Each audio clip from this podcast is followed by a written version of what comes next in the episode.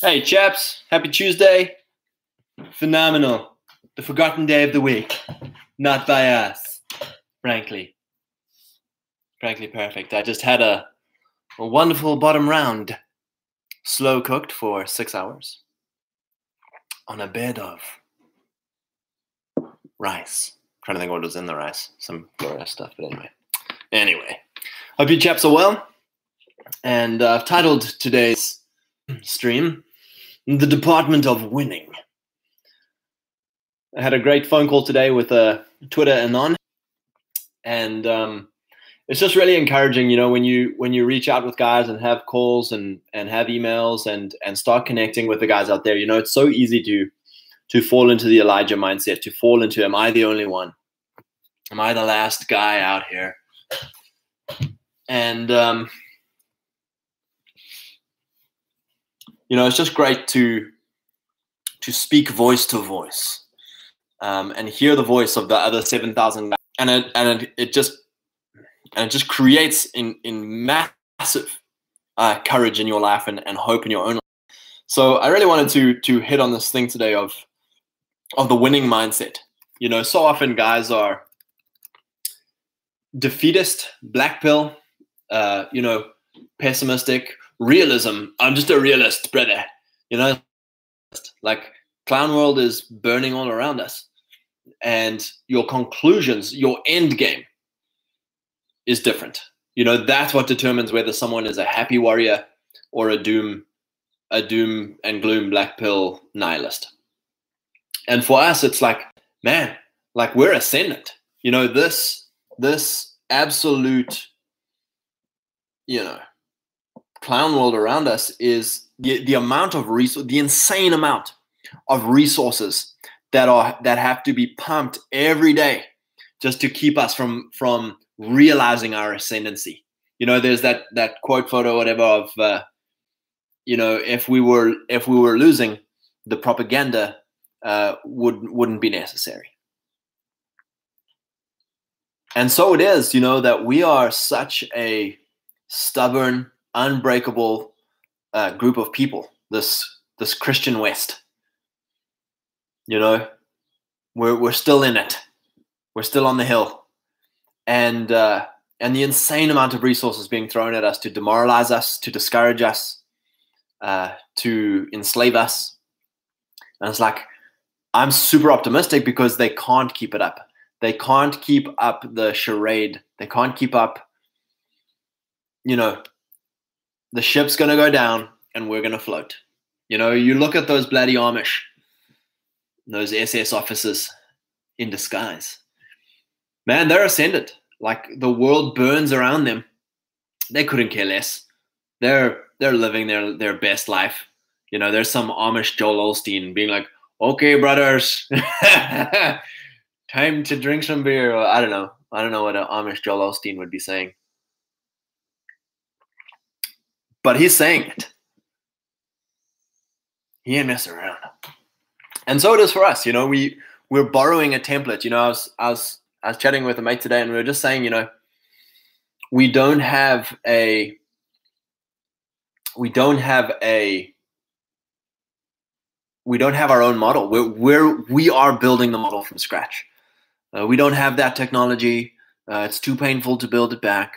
You know, it's like we're building it back we're building back tribal technology, civilizational technology. So we we're kind of bumbling around. You know, we look at the Amish who are 400 years ahead of us.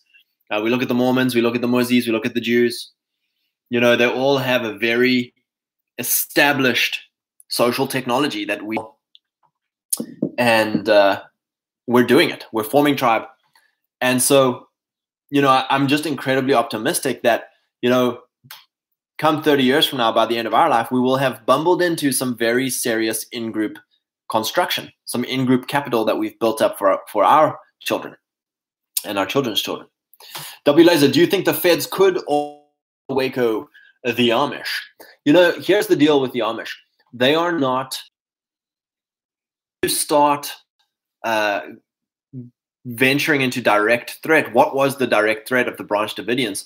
You know, I think they started going into it would be an interesting thing for us to to analyze. Why were the Branch Davidians such a threat You know, was it was it gun uh, was it gun gun right issues? Was it children and and and homeschooling? That, that's a very it's a very good question to ask, W Laser. So we can we can jump into that. Do some do some digging and, and form some things and we can do a stream on that. That's a great idea. but my, my my thoughts are no. Uh, you know, I think for some weird reason the Amish have set themselves maybe it's size of scale. You know, in a way, if you if you go for one Amish compound, you know, if you went for the Amish in Waco, they're not an isolated they're not their own little you know because the branch davidians by all intents like that was it right that was their little cult compound um, and there was nothing else. So if they get wiped off the map there's no reprisal. There's no you know whereas with the amish there's 400000 of them. And you go for one little village and it's like oh maybe now the amish want to become non-pacifistic you know? So so maybe that's a, a leverage point for the amish that uh, that they they have critical mass. They have an in-group block that the Branch Davidians never had, and that a lot of us right wingers never had. Man, this is a this is a great a great point to hammer for us. You know, the Amish have strength in numbers. The Mormons have strength in numbers. The Jews, you know, they act as a diaspora. So the Jews are never ever very highly concentrated. You know, wherever they are. I mean, in New York, sure they are. But wherever they are, they they act as a diaspora, which means a network, which means they are a colony wherever they are, networked to other colonies all over the place, and they pull and push on the network. They're never alone, you know. All six million of them go together everywhere through network, through you know this block, this diaspora thoughts. And so I was thinking about that today. You know, you look at the left; they are a huge big tent of crazily just schismatic factions that hate each other and, and are constantly eating each other. But they are brought together by the hatred of a single enemy, uh, the Christian family or, or the, the white Western, which is, so the Christian family, which is predominantly white Western men, patriarchalism. Um, and so that is the target of their hatred, which kind of keeps them all along the same path, fighting the same enemy. The moment you remove that enemy, they eat each other or the moment you triangulate them, they they'll start to eat each other. But they're very skillful at at at managing their big tent of like, hey, stop fighting each other, fight Orange Man bad. Stop fighting each other, fight the church. Stop fighting each other, fight family. Stop fighting each other, fight white men. And they're incredibly good at creating a big tent of crazy factions. The right, however, you know, we have this middle centrist principled conservatives and we have the escaped libertarians. Those are your two options. Otherwise, you're a wacko right right wing fringe neo Nazi. Like those are your three options. And so for me, like I'm just really excited about about this uh, kind of a, a local frame. You know, this big tent of the local local frame, getting local, getting practical, because it transcends conservative, it transcends libertarian, and it transcends dissident right. Everyone can if you explain to them well enough, everyone can be like, yeah, local is better than Washington, D.C. Like, I can, if you explain to a, a dude who's a conservative, like, hey, man, you know, D.C., yes, it's important, but you can't do anything. Here's what you can do. And you explain to them local economy. You explain to them local politics. You explain to them local social capital. You explain to them neo Amish uh, dominion over your local area. Everyone gets it, even the libertarian. I was the libertarian even the conservative. I was the conservative. Like the moment you have localism explained to you, land, wealth, power, uh, geographical dominion over a place, men's hearts go, yes, this is what I've thirsted for. But no one has ever given me. This is what I've thirsted for. We don't want Boogaloo at the state capitol. I mean, we want it, but that's that's a that's a false that's entrapment. And that's why I say we're Fed friendly. Feds can come and camp out in our live chat. Feds can come to our meetings because what we are doing is neo Amish. We're, tr- we're taking land, wealth, power, institutional power. None of this is illegal. None of this involves bloodshed. None of this involves uh, Fed posting and fear and all this stuff. It's like, no, we can do this all above board. We can do this all with incredible legal smarts. there's there's legal pathways to do all of this as a as American citizens. So it's incredibly incredibly exciting for us to to build this big tent of localism because you can be a right wing bodybuilder, you can be a a, a homesteader, family uh, uh, homeschooler, you could be a Second Amendment rights activist, First Amendment rights activist. You can be, you know, the the manosphere. You can be uh, Christian uh, reformists. Like all of you can be Mormon. You can be, uh, you know, any of these kind of um, even the ANCAP guys are like, because if you explain to them local economy and e- economic dominion, they're like, I'm in, you know, and the whole proprietarian route and all of that kind of stuff. Same with the conservatives. You, you explain nationalism as a function of localism. It's like they're all in. It's a big tent. And it's, yes, we all have, and again, we need to start becoming, we need to start becoming skillful at painting the bad guy. All of this big tent hates clown world. All of this big tent must crush the clowns under their feet. You know, that's our joint enemy. But we've also got a joint vision, which is localism, which is, you know, you can you can take dominion over your local area, be a man of high value in your uh, hierarchies, be a man of high value in your institutions, and and and and wield institutional power as a big block. Rob, welcome, brother. Right wing summer squads. Tanned, eggs, steel, it's on, chaps. A little bit of mowing the grass, short shorts. No longer than a six inch inseam, please. If we want to promote localism, the lodge system is the path. Degrees, awards, ribbons are key to getting men to participate. Men will do amazing things for official recognition from their peers. Merit badges are greater than trying to explain Mises to men. Yeah, it's good, Rob. You know, it's that thing like we were, we were chatting um, about like fire teams and and you know 12 men A teams and you know men understand militarism Men understand the military unit, the martial system. And again, we can have Boogaloo ideology, we can have Boogaloo mindset, but we are, our war is not against flesh and blood. Our war is in the in the institutional high places. And so we need to start applying this and and having that. You know, we need our our covert, you know, groups of dudes who are you know taking ground and taking institutional uh, power and wielding all of this stuff. And we we need networks of dudes. And you know, this is what is so exciting to me is this this colony mindset. This uh, you know, we, we can either escape, which is what the libertarians advocate, we can conform, which is what the conservatives advocate, or we can dominate, which is what us localist guys are doing, right?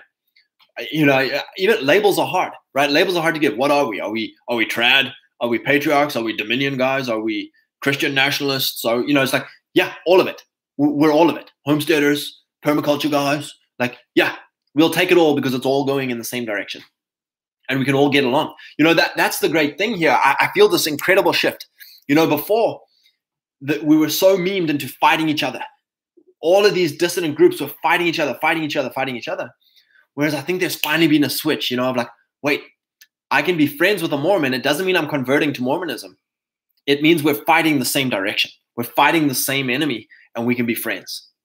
You know, I can be friends with a right wing bodybuilder, pagan sun worshiper. And it's like we're fighting the same enemy, you know, and we can go hard together. And it's like, I think there's this incredible thing of understanding friendship in wartime. We are in an institutional war. Rob, the lodge system is great for teaching men to exclude non brothers. Yeah, in group preference, right? So this is a huge thing about localism is in group preference. You know, this is where a lot of, you know, you still you still see it today with a lot of the libertarian guys, man. They have zero in group preference, zero love for their place, zero love for their people because they don't have people, right? They don't have anyone outside of their own interest. But I think the moment a lot of libertarian guys get married and have children and own land, they're like, did I just become an axe and trash can nationalist? Well, you know, because it's like, okay, my land matters, my people matter, who lives around me matters. Having in group preference to protect the stability of the people around me matters. And then we start becoming conscious of like, wait, this is amazing. Like our place is wonderful. Or if our place is struggling, it's like, wait, it's up to me to make this place wonderful. And there's a template, there's a, a vision, and we can start going. How many guys do we need? We need four dudes, 12 dudes, 40 dudes max, you know? But that's where we start. Tribalism starts at four dudes, a fire team. You know? And I think we've been again like realizing all the little hangups we have of like, well, tribalism means knowing a thousand people who are all my guys. And it's like, no, no, no. Tribalism is four dudes who are ride or die.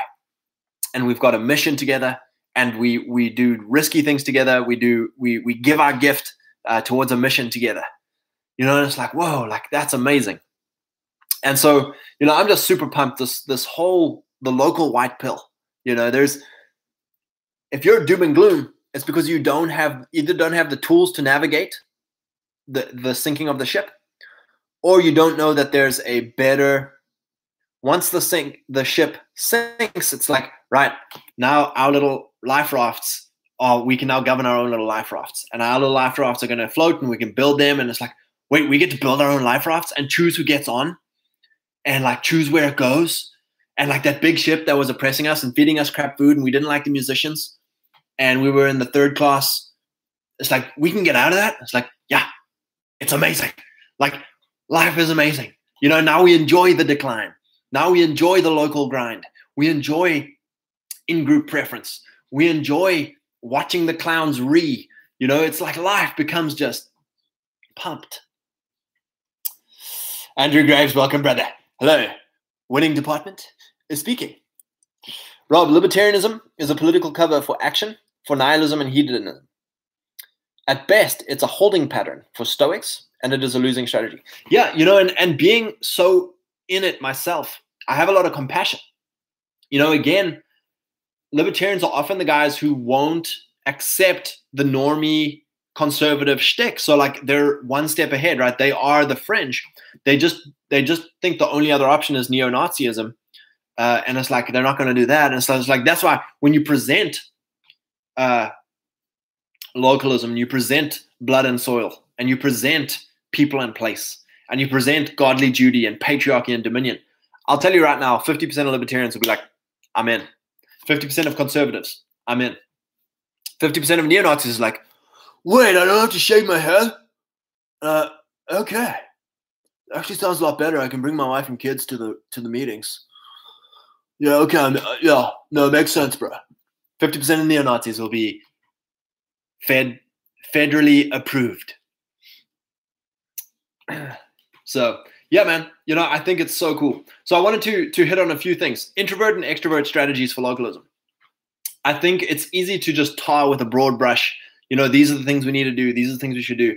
But it's good to know, you know, like good to know our, our domains. You know, are you a government guy, economy guy, media guy, ministry guy? You know, those are great things to know and and and to direct our energy and and who are the guys we are doing missions with for the institutions in those domains. That's a great thing to, to know. Another thing is, am I an extroverted guy or am I an introverted guy? You know, what am I going to be the guy out, you know, having dinner with the sheriff, wining and dining all the people I, I'm meeting at all the different local economy at the stores? Am I going to be the guy, you know, running for office and and knocking on doors? And because some of you guys are that guy, then awesome, go do that thing. And then some of you guys are going to be introverted right? And you're going to be guys who are like, no, I actually am going to come up with strategies, or I'm going to I'm going to crash in my project, and I can actually do things. I'm masterful at application. I don't want to do all the all the meeting and greeting. I don't want to like. I just want to do stuff. You know, whatever your like mix of personality, we need to take that into account and take the pressure. Chaps, this is fun. This is a fun war. Institutional war is fun war. A holy war is a happy war. We need to be doing things that we are pumped, that we are skillful at, that we are just passionate about, that we have talent at. Those are the things we need to be doing. You know, so if if we're saying the stuff of like, hey man, you guys need to reach out and you need to start, you know, doing local this and that, it's like if it's not your domain, you, you probably don't need to do it. So don't put that pressure on yourself.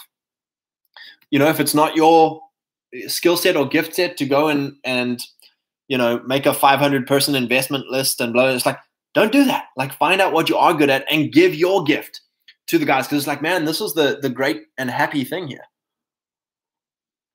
We can crush at the things we're good at, and men give you honor because you're good at the thing you're good at, and it complements everyone else. You know, and then this adds to that thing of of dropping our insecurities.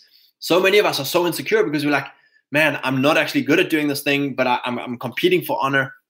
Whereas like when you just drop all that stuff and be like, dude, there's we're in a war. There's no time for bearing your gift. There's no time for trying to steal someone else's gift. Like, dude, do your gift. And if there's someone else who does it, that means God needs two of you. Like, do your gift and and drop the insecurities, drop the the fear of giving your gift to other men, the fear of reaching out to other men, the fear of uh, providing your contribution. Rob, localism is at a scale that will work to convert many radical individuals. Find several friends that you want to spend your free time with, and you'll lose interest in relationship through a telescope. That's so good as well, bro. You know, so so here's the next thing, right? Is the quality of the people around you.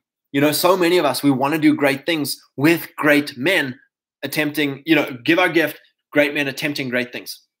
And that's what's great, man. It's like you, like who are my bros? You know, I, I love that little fish, you know, the the facetious facetious tongue in cheek meme that uh, Benito Mussolini and he's like, fascism just means having a good time with your bros.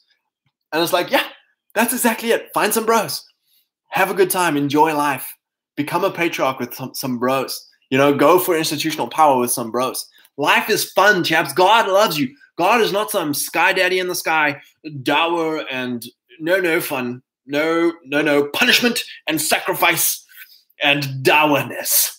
It's like, no, no, like God loves you. He's a good father. You know, in your heart, if you have, you know, if you guys have kids or if you want kids, like in your heart, how much you love your children, God loves you more than that.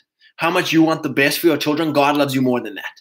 And it's like we have to have this, this theology, this end outcome of our life that God wants us. You know, David in the desert wasn't moping around like a victim. You know, that was such a great analogy, man. Like David you know, and King Saul, it's his own tribe, it's his own people. And King Saul goes clown. And, and he starts trashing the kingdom, you know, and David's like watching his civilization implode around him. The Philistines start attacking and invading. Everyone's defeated. Like his own family's probably suffering and their economy and reprisals and all this stuff.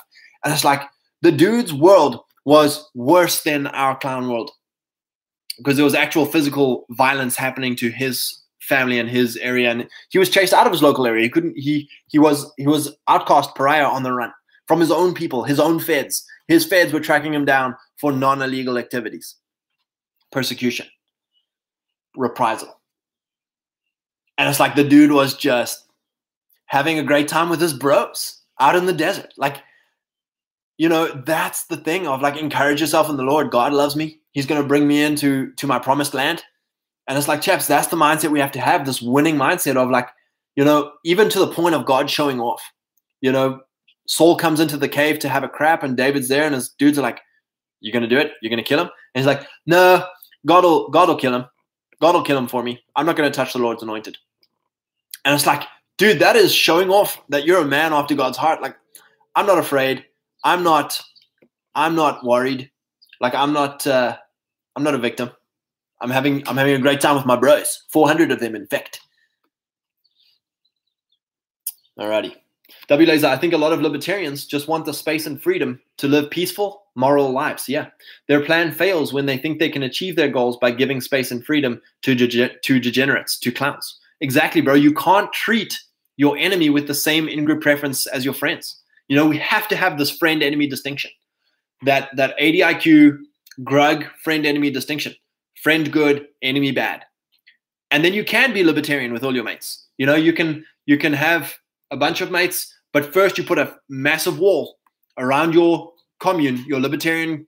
I know it's an oxymoron, libertarian commune, but in order, like the Amish have it right, you have to have an in group and an out group. You have to know who your guys are, who you can treat with laissez faire, and who the dudes are. You're like, get off my property, get out of here and I'm going to take it and going to use my institutions to make you to crush you from you know preemptive nap, you know, because those those clowns they aren't going to let you alone.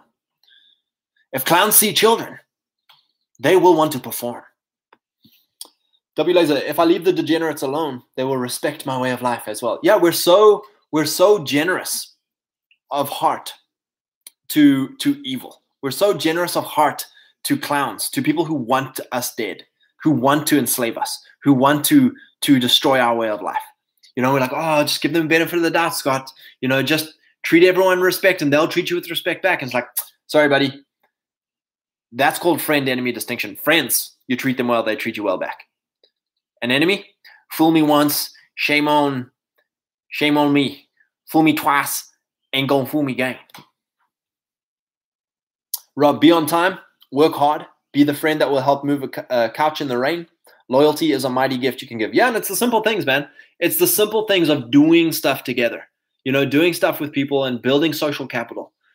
And I think that's where life is so wonderful. You know, you cut out all the, you know, there's a great story in the Bible of the Israelites coming out of slavery in Egypt. And they're about to enter the promised land. They're at the river to, to enter the promised land. And so they send 12 spies into the promised land to scout out how they're going to attack and invade. And the 12 spies come back, and two dudes, Joshua and Caleb, they're like, chaps, it's on. Like the grapes are this big. The freaking milk and honey. The, yes, the bees are pumping. The, the people are petrified of us. Let's go. Let's gun it. And the other 10 spies are like, Welcome to CNN. Today in the promised land, 12 giants ate a little Israelite by hand. You know, and it's like they, they demoralized the people. And the people believed the, the 10 scared spies. And so they turned back in their hearts. The, the scripture says uh, they turned back in their hearts and limited the Holy One of Israel. In other words, God was going to go with them to dispossess the land, to, to possess the land. God was going to go ahead of them and win their battles for them. But because they listened to demoralization and listened to CNN, they turned back in their hearts and had to spend 40 years in the desert until they all died off, till all the normies died off, so that the new young generation who weren't afraid could go across. Fear will kill your dreams, chaps. Fear will kill your tribe. Fear will kill your calling, your gift to give. You know, we have to cut out the the the doomies. We have to cut out the grievance peddlers. And we have to surround ourselves with guys who are white pilled, with guys who are are bold and not afraid. You know, and it's like then it's like, yeah, life is great. Life's amazing. W laser loyalty begets loyalty. Yep. Rob, people have become so unreliable. Be the guy that answers the phone and helps his neighbors. It will seem like a superpower to your peers. Yeah, exactly. So another another huge thing for us is understanding what the desert is, you know, talking of David and Saul, what is the desert on a local level? For a lot of us, you know, not going to Walmart, not not going to Kroger, not going to McDonald's, not going to Starbucks, not going to Lowe's, not go uh, not not having an Amazon Prime subscription. Like all of those things are like living in the desert in our modern world, you know? But it's like those are all clown institutions that are destroying your people in place. And it's like, okay, the desert, everything's a little bit harder. Everything's a little bit more scarce, you know? And it's like, we need to start understanding economic survival in group, friend, enemy, you know? And yeah, of course, chaps, you know, 2080, there's going to be a time when, like, yes, I need some stuff. The only place I can get it is Walmart. I need some stuff. The only place I can get it is Amazon. Like, totally understandable you know, for, for those of you guys who are running businesses through Amazon, that's great. Game the system, you know, get your coin out. That's great. But for the rest of us who are just like mindless consumers with your enemy, try become a mindful consumer to your local economy. You know, can I get this from people in my local economy? Or can I get this through my network, my diaspora? I think this is such an important thing, Chas. We have to cultivate a diaspora mindset. There's 7,000 other dudes just like you just like you, a carbon copy of your thoughts, of your passions, of your desires, of your ideology. There's 7,000 other dudes out there. And it's like we need to find those dudes online, Twitter, you know, whatever, whatever the case. And we need to start having this diaspora mindset. You know, if you can't find it local, find it through your network. You know, and, and that's like if you can't do institutional projects local, find it through your network. And that's where things get super exciting again. It's like, man, there's so many of us. There's so many of us. It's like, chaps, you know, if only we could see how many there were of us. They have to they have to deplatform us, they have to ban us, they have to shadow us, they have to smear us. It's like, because we're ascendant. We're ascendant, chaps. You know, and the future belongs to those who show up. You know, it's like for those of you guys who are single, like, man, God bless you to find amazing wives. You know, the future belongs to those who show up. Have as many children as we can. For those of you guys who have children, God bless you. You know, it's like, man, for, for those of us who haven't got children yet, like pray, ask God for many, many children. You know, it's like the future belongs to those who show up. And that's the thing for us, man, is like we've got to have a, a, positive vision for our children. You know, this next 30, for a lot of us, we have 30 to 60 years, God willing, of life left ahead of us. It's like, what institutional power can I build in this next 30 to 60 years that my children can have ascendancy, that my children's children can have ascendancy, that this Titanic going down our raft is just cruising, just ascending. Praise God for it. Evan Miller, welcome, brother. Uh, Limby Banda, welcome, brother. I like the whole idea of copying the Amish. Yeah, we've got to look for positive models, man. You know, you look at you look at the Jews, you look at the Moses, you look at the Mormons, you look at the Greeks, you look at the Portuguese, you look at the Chinese. They all have insane in-group preference, and that's what we we need. You know, like the West, the Christian West suffers from a demonization of in-group preference. You know, oh, I'm not a racist, please. Please don't call me racist. Anything but that. You know, guys, chaps, racist is just a slur, an ethnic slur for white guys uh, who won't accept blame for Clown World, who won't, you know, we don't have authority. We don't have the institutional power to fix Clown World, but they're trying to pin it on us that it's our fault. And it's like, no, I don't, I don't accept that. Not my, not my circus, not my clowns, not my zoo, not my monkeys. You know, and that makes you racist. And it's like, that's fine. It's just an ethnic slur. And I don't care if people call me names because I've got nothing to lose. Neither do you guys. It's it's paper walls of terror. You know, I'm telling you, chaps, it's paper walls of terror. You know, and once we get this network mindset, this diaspora mindset, for a lot of you guys, man, if you get social suicided, social assassinated, I'm telling you right now, there's a better life ahead for you. Man, you gain instant honor. You know, if you take one for the team, if you take one for the network, instant honor. You know, so don't be afraid, chaps. You know, yes, be wise. Be wise to to win uh, institutional power in your hierarchies and to to to subvert the clowns, beat the clowns at their own game. But don't be afraid of being killed, socially killed, economically killed. There's seven thousand brothers who who are like, welcome, brother. You know, super exciting. And that's the the whole thing with the Amish. You know, they close ranks. They ride or die. You know, you don't come at one of theirs and they throw them under the bus. You come at one of theirs and they all laugh at you. You know, because how are you going to find the guy? He probably doesn't even have a birth certificate. They all look the same. You know, they're all wearing the same SS officer uniforms. They've all got the same sweet lip shave. It's like, man, no one cares. No Amish guy cares. If you write a news piece or a hit piece, it's like no one cares because they've got they've got tribal power. They've got they've got ride or die. And that's what we're building, chaps. I'm telling you right now, you know, we have that. We just, we just, we're the first ones building it. So we're like, uh, uh, you, you know, we're, we're figuring it out. We're feeling it out. You know, we don't know if we can trust it yet, but it's like, chaps, trust. Trust your mates. We're there. You know, there's 7,000 of us, more. You know, super exciting. All right. And then the long game.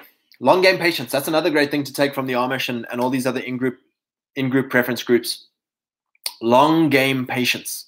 Land is a long game patience strategy. You know, I've I, have i have been thinking a lot on this whole thing of of debt. You know, obviously we we've gotten out of debt, paid off all our debts, and and we've been li- living the debt free life. And I'm I'm still a thousand percent against consumer debt. I'm still a thousand percent against frivolous consumer spending and, and credit card spending and all that stuff. But starting to really think along the lines of like, all right, land is a long game. Land is a long cultural long game. It's an institutional power game. It's a platform for institutional power, for economy, for sovereignty, for privacy, uh, for certain uh, accessibility, uh, association, etc.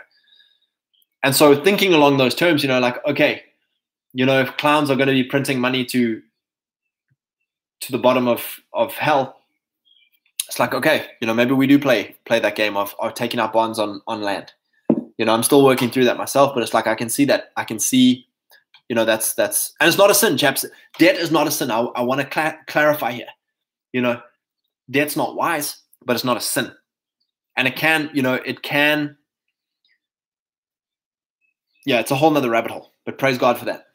Another long game is family, chaps. You know, if if we can if we can have as many, you know, as many children as possible, get uncomfortable. If we, you know, praise God, like, you know, I'm telling you right now that if if you have 30, 40, 50 descendants from your loin 60 years from now, like imagine that. Like, whoa, you've started a tribe. You know, and and to actually take a institutional patriarchal role, you know, because a lot of our Western uh, fathers grew up with the libertarian mindset, the the oh you do it uh, as long as you're happy, Ben, you do what you want to do, you know. Whereas you start looking at some of these patriarchal families where where it's like no no, no we've got a joint mission, we've got a joint land, we've got a joint family value and vision, and it's not to enslave the children, it's not to make them a slave but it's to it's to instill in them legacy of like you know the greatest inheritance is not money.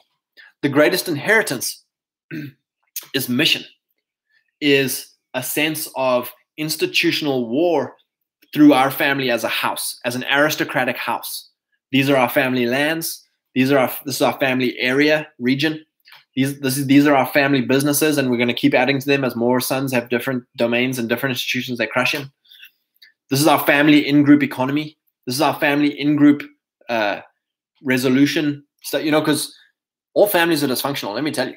You know, no family has a perfect little everyone loves each other kumbaya. And so that's part of the patriarchal experience is is sorting out, you know, hey chaps, you don't have to like each other, but we're on the same mission. So we need to respect each other. You know, that I'm telling you right now, that would sort out so many families right away you know, having a mission that is bigger than any one generation. Un-Canadian, welcome.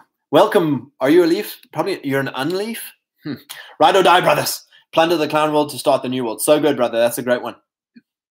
Rob, debt for liabilities is a poor idea. Debt for capital goods, assets is a winning strategy. Yep. Old old Rob, Rob Dog Kiyosaki over there. Love it. So we need to play this long game, chaps. The next thing is institutional long. So so we've got land, family,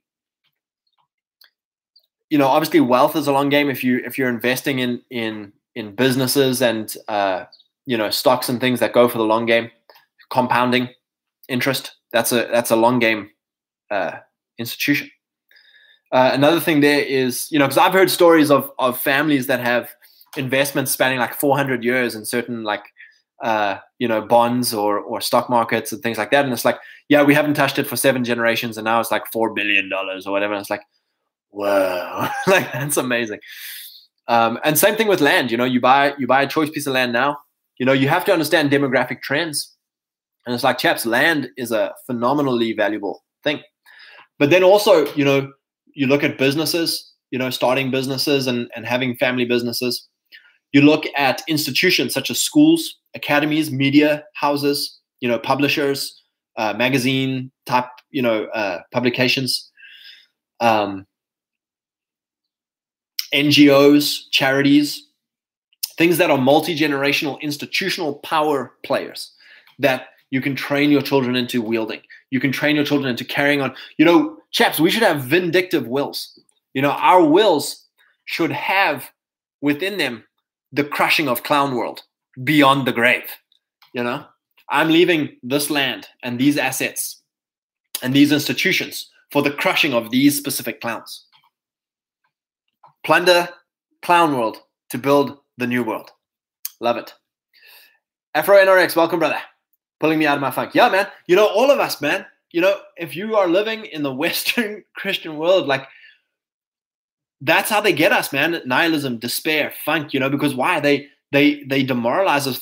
They pump insane demoralization, weapons grade demoralization. These dudes study, man. You know, it's the whole MK Ultra that Satanist dude who who joined the CIA and like was doing like super hypnosis and mind control crap and like chaps, it's real. It like you know guys like to be like, oh, don't blame the boomers, like blah blah blah. It's like no, it's real. Like like we are we are the targets of insane demonic grade military grade psyop uh propaganda demoralization porn fear porn you know so, chaps, to be in a funk is no fault of your own necessarily. You know, and a lot of guys are like, oh, you know, we yes, we can do stuff to get out of it, but understand the insane environmental atmospheric pressures upon us, our water, our food, our TV, our social media, our the the freaking hierarchies that we're in with clowns who are over us and normies who just who what hey, hey, hey, uh, don't tell me the truth. The the clowns will will reprise me. And it's like we get demoralized. and so how do we get out of our funk? It's by meeting other dudes and just having a phone call, man. It's by seeing other dudes who are saying and be like, oh, you see the clowns. like, thank God. like I thought I was the only one. You know, was I the only guy who saw the clowns? Am I the only guy? It's like, no, no, no, brother, there's 7,000 other dudes who haven't bowed their knee to the clowns, nor kissed the little clown ring. With that being said, start filtering your water, cut out sugar, eat a lot of meat, lift your weights, sun your balls, and praise the Lord. And call call guys. Just man, I'm telling you right now, being on a call for 15 minutes with another dude who you know is not a clown lover, it'll change your life. We all just want to know we're not alone. We just want to know we're not going to die alone on some hill. It's like, no, no, we're all here with you, buddy. Jake Stein, welcome, brother. Stein, Stein. Agriculture is the longest game. Dude, building soil, man. You know, that's exactly it. You know, cultivating land, building, you know, and, and this is a great long game as well for us. You know, can we buy degraded land, unloved land now for for for cheaper than than prime land, and over generations make it beautiful, make it valuable, make it fertile, make it productive, and it's like that's a great long game strategy. You know, I love that Wendell Berry thing of like once once a land once land goes multi generational, the family doesn't own the land, the land owns the family. So cool. Rob, don't touch receipts. Yeah, you know, I need to get better about saying no, but sometimes I'll just like open the bag and like, put it in there, lady. uh, love it. Alrighty. So yeah, this other long game thing of of here's here's another long game thing. Diasporic relationships, network relationships. You know, the biggest thing my father, the biggest capital that my father was a, a wealthy man, a, a brilliant man, a man of, of immense institutional prowess. His greatest capital that he built over his life was relationships. You know, the the the boomers didn't have. he wouldn't even been a boomer. He would have been a greatest generation. He was born right on the end of the greatest generation. They did, you know, if he had had Twitter, he would have had I don't know fifty thousand followers, and you know, it's like the the social you know for us we measure our social capital in in instagram youtube our, how many messages on our phone email lists all of this kind of stuff. Um but my dad you know like thinking about like all the people he knew all the projects he did with different dudes it's like man if you can hand that on to your sons if you can take your sons around with you from the age of like 12 you know i love that thing in in, in jewish culture where you become a man at 12 and you start working your father's business and it's like you start going along with your dad. And it's like, yeah, this is this guy. This is this guy. You know, we do this for this guy. This guy does this for us. And you start meeting, and then you start meeting the generations of those guys. And now you start becoming friends with those guys' children. And it's like, do you know how we have been robbed? Like, that's the joy of the Amish life. They have multi generational 5D social prowess diasporic, like just absolute glory.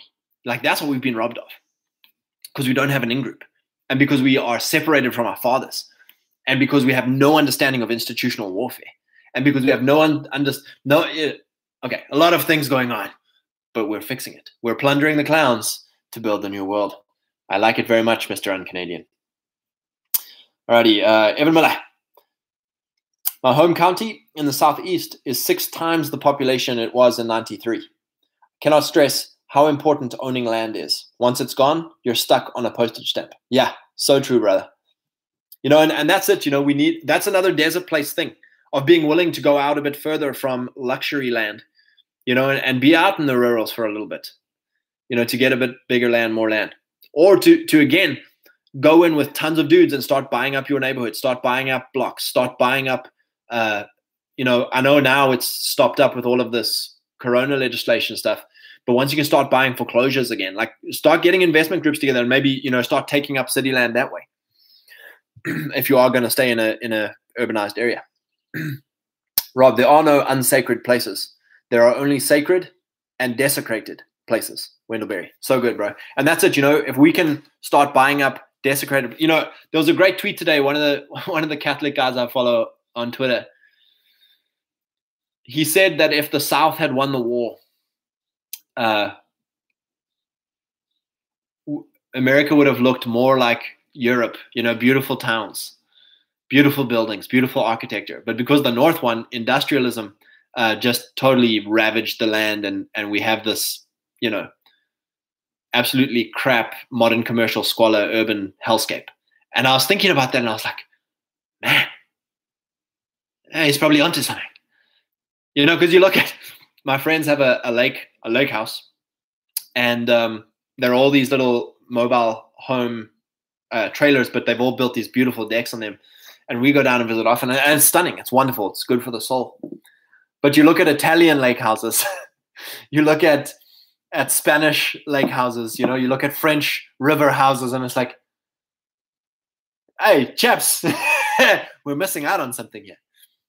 And that's the long game, you know. And a lot of it is zoning laws. A lot of it is crap, freaking local politics, local council. It's the long game, chaps. It's the long game. You know, you know, you know what a long game is? If you can can do a 10 20 year campaign of getting through onto local council and getting your four or five guys onto local council and and you know churches are incredibly important social capital they're not how a tribe should be run but they're an important part of a tribe if you can get your tribe your church to start showing up to vote for your candidates you know if you have a block of 100 dudes show up for everything to vote in your local town like that's a freaking voting block but a long game if you can take over your your local council and start pushing through no franchise laws in your county you know, kick out McDonald's, kick out Walmart, kick out all these freaking franchises. And it's all mom and pop shops. Like you've created a haven for mom and pop shops to come up again. You know, if you can kick, if you can make building codes that take away the minimum square footage uh, crap, and and instead you legislate against plastic and metal buildings, and it's like it's got to be log, brick, or stone. You know, like, and it can be any size you want, small, big. You can build to the edge a lot, not like you know, Wrath of Gnon has all of that stuff, but it's like that's a long game. Changing your county to be a beautiful place, you know, changing your little lakeside community from a bunch of trailers to beautiful villa, you know, Italian vibes. It's like, praise God. You know, the Italians' boats are even more beautiful. Praise God. DVG, it reminds me of how in the Bible the patriarchs didn't necessarily ask for money from other close friends. But swear to me that you and your descendants will deal kindly with me and my descendants. So good, brother. You know, that's that is amazing. You know, as a father, you know, this is where the the kind of the Italian mafia uh, trope comes from. You know, of like, Luigi, I am soon going to die. Take care of my boy. Okay, boss, I take care of your boy. Swear to me, you take care of my boy. It's like I take care of your boy. You know, it's like that's what that's what we want. That's what we want. Alrighty. Uh, DVG, I wonder if part of the reason that the federal government and liberal cities are now stopping foreclosures and evictions is to keep guys like us from buying up these properties cheap while we can. Yeah, I heard something uh, from one of the guys, and you know, remember back? I think it might have been around Christmas time. No, it would have been maybe Christmas time. There was that bomb blast that that that van blew up in Tennessee in Nashville, in like some little suburb in Nashville or or neighborhood in Nashville and this guy was saying he's a music he's a he's a homesteader who's a musician in the Nashville area. He says he knows that area quite well. And he says what was happening was his, you know, so so this van blew up, destroyed a whole street, knocked out Wi-Fi and all this stuff. And they were like, oh, it was a it was a hit on the internet in that area, whatever. And this guy was saying, like, no, no, no. All these local pub owners and local businesses and whatever had been like absolutely, you know, uh, I don't want to say gentrifying because it was never crap in the first place, but loving this sacred place, this neighborhood. And apparently, uh, some of the like local politicians were wanting to put up a housing development or like knock down all these old quaint buildings, um, and they couldn't do it. They couldn't buy out. You know, all of these local guys were holding strong as a as a as a chamber as a group, and so they basically just just blew the place up, baby. And I'm sure it's the same thing with with these uh, with these foreclosures you know i bet you you know there's going to be insiders You know, because if you're an insider in local politics or even national politics, you know when all you know, like it's it's like Pelosi buying up like they knew there was going to be a an electric vehicle law or or oh some big contract for a huge government contract going over to electric vehicles. So like the week before they sign the bill, before anyone finds out about the bill, Nancy Pelosi goes and drops a million bucks into Tesla and all these other EVs things. And it's like all politicians operate this way. They know what the zoning things. So it's like we play the long game. We get into those positions. We play the game. Praise God. But yeah, exactly that, man, with these foreclosures and things. Cray cray. And then another thing with the long game SMV and sexual honesty, sexual market value and sexual honesty. You know, another huge thing for us with the long game is picking the pool, not necessarily, you know, I think arranged marriages are based, but you also don't want to like, you know, literally enslave your child to a woman he's repulsed by, you know, because you can be chemically repulsed by each other. You know, that would suck. But getting into this thing of, of SMV, of training our sons you know and if you guys are still yet unmarried training yourselves into higher sexual market value you know becoming fitter dressing better being more confident understanding the nature of women the nature of clown world uh, the nature of marriage family all this kind of stuff but raising your your children in that way and then because we have this diaspora this network so maybe not necessarily arranging marriages but arranging the dating pool you know and arranging the dating values and vision you know? So so for a lot of us like we can start you know raising our, our daughters of like hey 16 to 16 to 20 is when you want to like this is your prime sexual market your highest value is is 16 to 20 and it's like you want to trade those chips in for the highest value guy you can find. So here's eight or nine families that i know who i like the dads i like you know we've spent time with them here's eight or nine dudes here's a good dating pool you know like here's your option. Well it would be the other way around probably with with the guys. You know here's eight or nine girls that are a great great family. Uh you know do your thing young juan. And then that's a, a great thing as well is is we then literally literally start becoming a tribe an ethnic tribe. Because now there's intermarriage there's intermarriage of these houses of these families you know, so now our diaspora doesn't just become ideological. Our diaspora doesn't just become economic.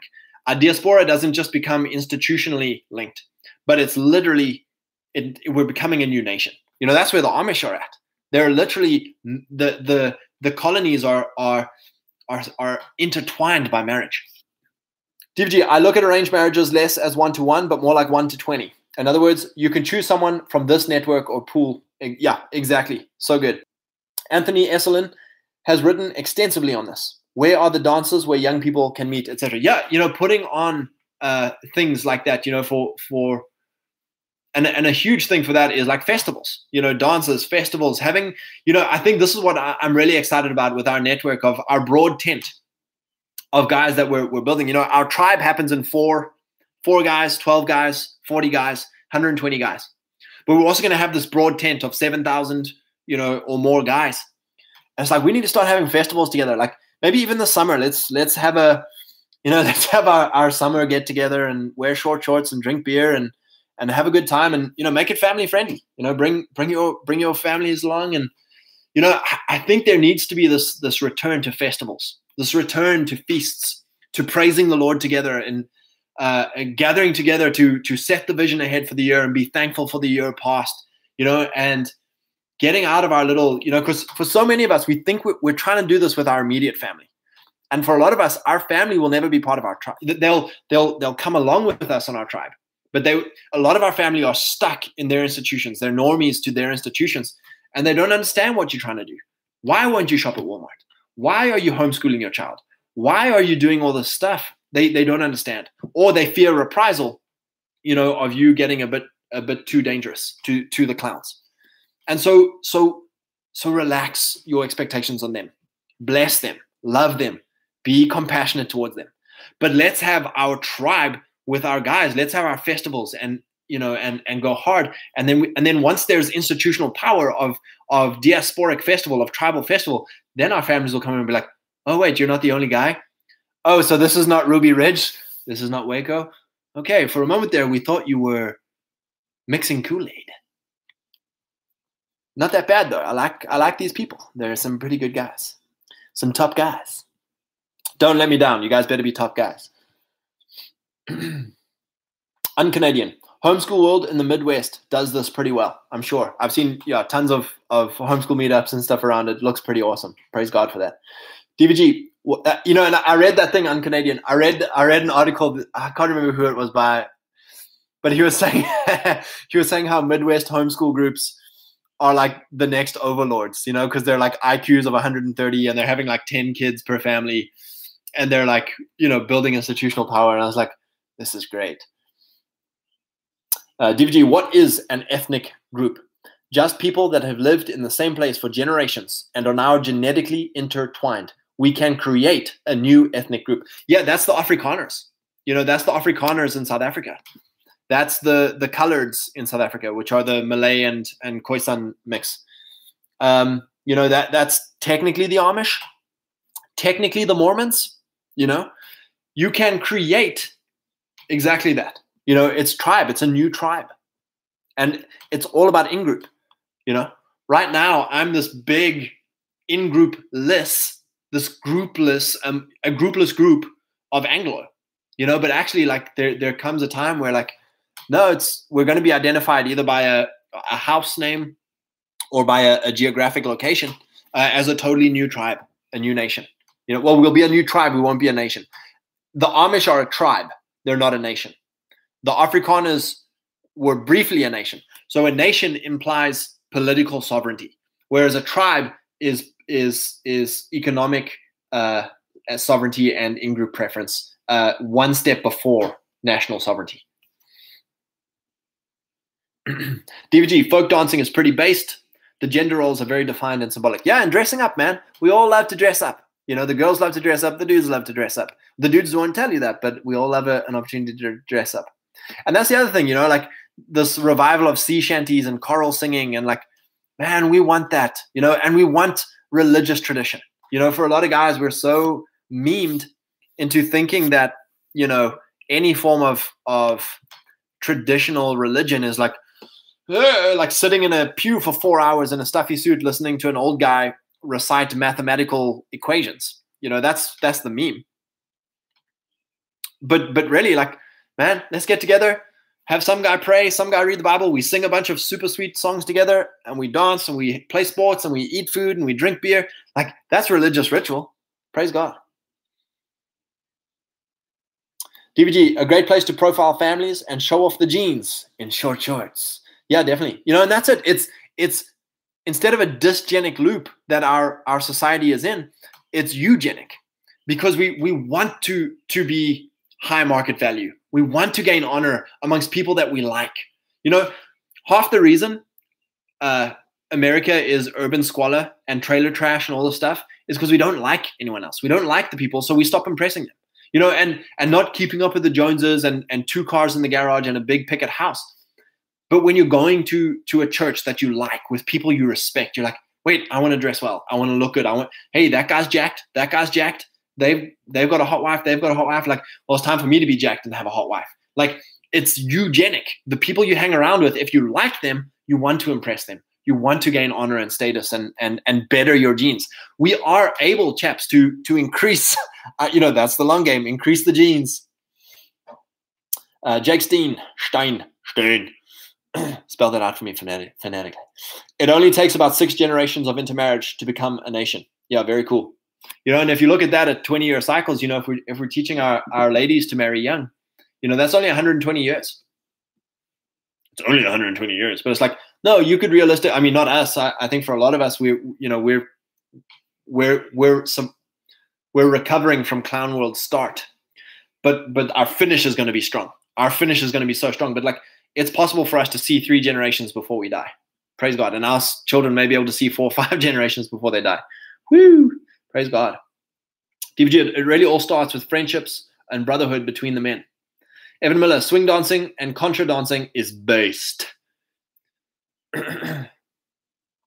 yeah, folk dancing beats inner city gender bending urban dancing. yeah, and you know, I never enjoyed I never enjoyed the club. I never enjoyed all of that stuff because for me, I want to chat.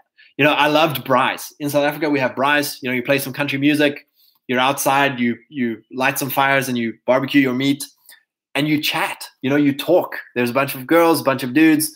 You know, uh, everyone brings a friend. Everyone brings meat and, and beer, and it's like, I love that. You know, and to throw in some some dancing, you know, some some folk dancing or, or whatever it is, it's like, man, this beats the urban, uh, you know, noise. Uh, get drunk quickly, just pumping noise. You, I would go to bed with, you know, after our rugby matches when I was when I was at the rugby academy after high school. You know, you'd go play on a Friday night, and then you go have beers and go to the club with all the dudes, and it's like my body is sore, and now my ears are ringing, and you get back on the pillow, and it's like! I was like, never again. Alrighty. TVG, the folk dancing tells the history of the people, whereas much urban dancing is just how close you can get to sex without actually having it.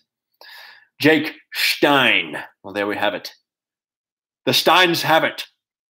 Praise God. Yeah, and that's it as well, DVG. You know, I think we have to be honest about sex. So, so sexual market value, gene, gene maxing of our families, intertwining of genetics, building a new tribe, uh, but also being sexually honest. Of you know, I had a great chat with my wife today, but we were just saying like, you know, it's amazing how uh, ignorant or it's amazing how tight-lipped the church is with young people. You know, young girls nowadays, like it's man, it's so white pilling. You know, like there's a few uh, young ladies that that my wife disciples, and it's like all they want to do is get married and have babies. All they want to do is be a stay-at-home mom and have babies and be married to some hot Captain America guy. And it's like, praise God. Let's talk about it. Let's teach them. Let's equip them. Let's let's get them ready to do what their dream is, what their God-given calling is. And then same with the dudes, man. Like we're 16 year old, uh, 16 years old. Our testosterone is through the roof, and all we're doing is like, you know, you better not be masturbating, young boy, because that's the devil's stuff right there, boy. You know, and so you get these little 16 year olds who are like just overcome with shame and like all they want to do is please the Lord, but like we're not given the tools, you know? And it's like, chaps, we've got to be honest about honest about sex, honest about the natural, the nature given desires that that we have. And it's like, how do you manage that? How do you manage it well? You know, how do we take condemnation away? How do we steer guys into wholesome uh uh, management of their testosterone and all the stuff. And it's like, you know, it's conversations that not many pastors are willing to have, that, you know, not many fathers have had. And so it's like, okay, you know, we'll go to the manosphere and get that. But often you're too late because by the time you learn how to start searching for the manosphere, you're like 20, 21 years old. And it's like, oh man, I wish I'd known this at 14. so yeah, incredibly, uh, incredibly long game thing of, of let's start being, and not crude you know because I, I think sex is a beautiful thing from god. And and like men admire beauty you know and women admire power. And those are all inherently sexual things. So let's talk about it in a glorious way. Let's take the condemnation away take the shame away and let's like what are god's ways? What are god's ways for this? Not what are man's controlling you know because clown world is just super degenerate totally degenerate destroying debasing corrupting, uh, just crass. Whereas God's ways, you know, it's like I think I think we're in for a, a shock of like, wow, Lord, like to yeah, you know, praise God, praise God. Jake Stein, rugby is based. It really is. It's a phenomenal game, and I'm very glad. You know, it was the only kind of blood sport in my life that I had, and I think I would have grown up very soft if I hadn't played rugby. You know, because I, I often think meanly uh, of myself for never being one who engaged in fisticuffs or or fights or whatever. Um, but I think you know, no, like I mixed it up pretty hard on the rugby field, and I'm I'm pretty I'm pretty glad I never backed away from from stuff. You know, DVG, I'm teaching Manosphere Light to early teen boys now. I like that Manosphere Light.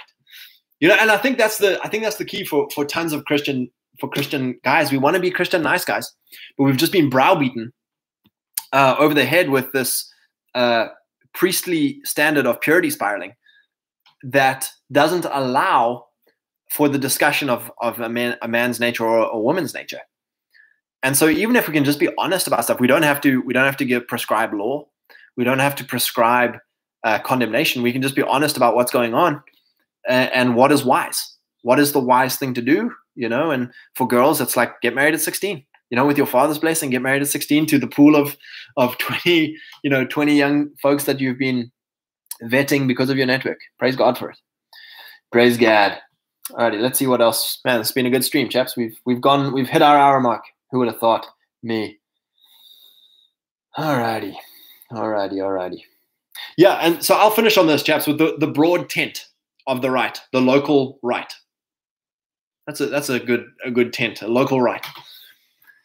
You know, common common enemy, the clowns, a common vision, which is local dominion, institutional power, common grace. So this is where where I really want to hit here is common grace. You know, this is where Mormons, Amish, Baptist boys, Presbyterian boys, Pentecostal boys, uh, BAP boys, uh, pagans, we can libertarians. There's a natural grace. You know, it's often it's funny how God's natural. I feel like God's natural grace is a vacuum that doesn't matter where you end up, you're going to get sucked into the vacuum. You know, so some guys are like, I'm just eating raw eggs and steak, and it's like sucked into the vacuum, and now they're like gender roles, uh, you know, all the uh, homeschooling, back to the land, like you know, what are all the wholesome things? It's a vacuum, you know, and wherever you enter, you're going to get sucked into this big broad tent of like, chaps, it's a natural grace. You know, there's natural grace on these guys that have like, you know, we can get along with broadly adjacent tribes, but see it as a diaspora. W lays a raw egg rabbit hole. Yes, and don't put a raw egg in a rabbit hole. It will. Yes. Praise God. Yeah, praise God, chaps. Praise God. I think. Oh, and then living a Fed. Our tent welcomes the feds. You know, because that's it, chaps.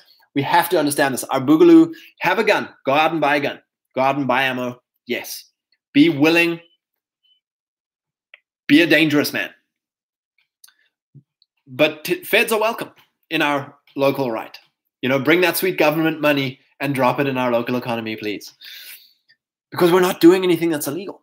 We're not doing anything that is that is, you know. I look at I look at Killdozer, I look at Ted Kaczynski.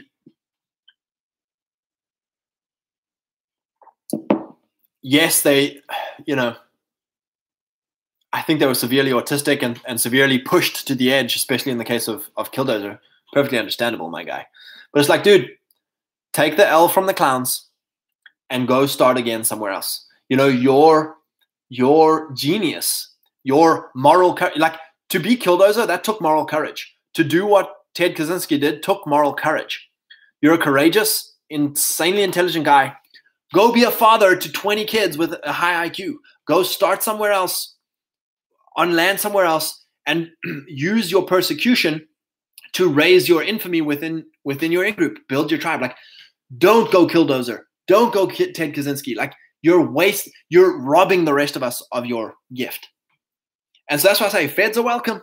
Like come drop your sweet money on us. it would actually be sweet if we could get access to your da- databases and and get sweet feedback loops of what's actually going on. But you know that's it, chaps. Like don't be afraid. You know don't be afraid of like, and don't get don't get sucked in. You know when when the Fed is poking you with a stick, please do a terrorism. It's like no, no, no, come camping with me, Fed. you know, praise God. Henry Parks, welcome, brother. Lives in Oz, can't even pick up a rock. yes, the Fed. Okay.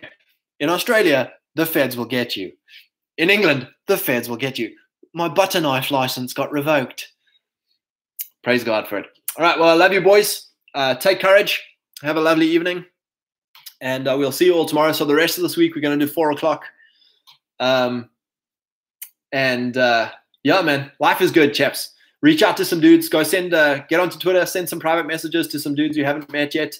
Uh, if you have emails or, or, phone numbers, swap emails or phone numbers, and uh, just encourage you this week. Maybe just have start start at one phone call, you know, with a dude whose whose Twitter stream you really like or whose YouTube videos you really liked or whatever. Like, start reaching out, chaps. We've got to start creating this diaspora network, and uh, maybe we'll we'll hit something uh, for the end of summer. Have uh, have a sweet festival of sorts. Love you, boys. May the Lord bless you and uh, have a good night.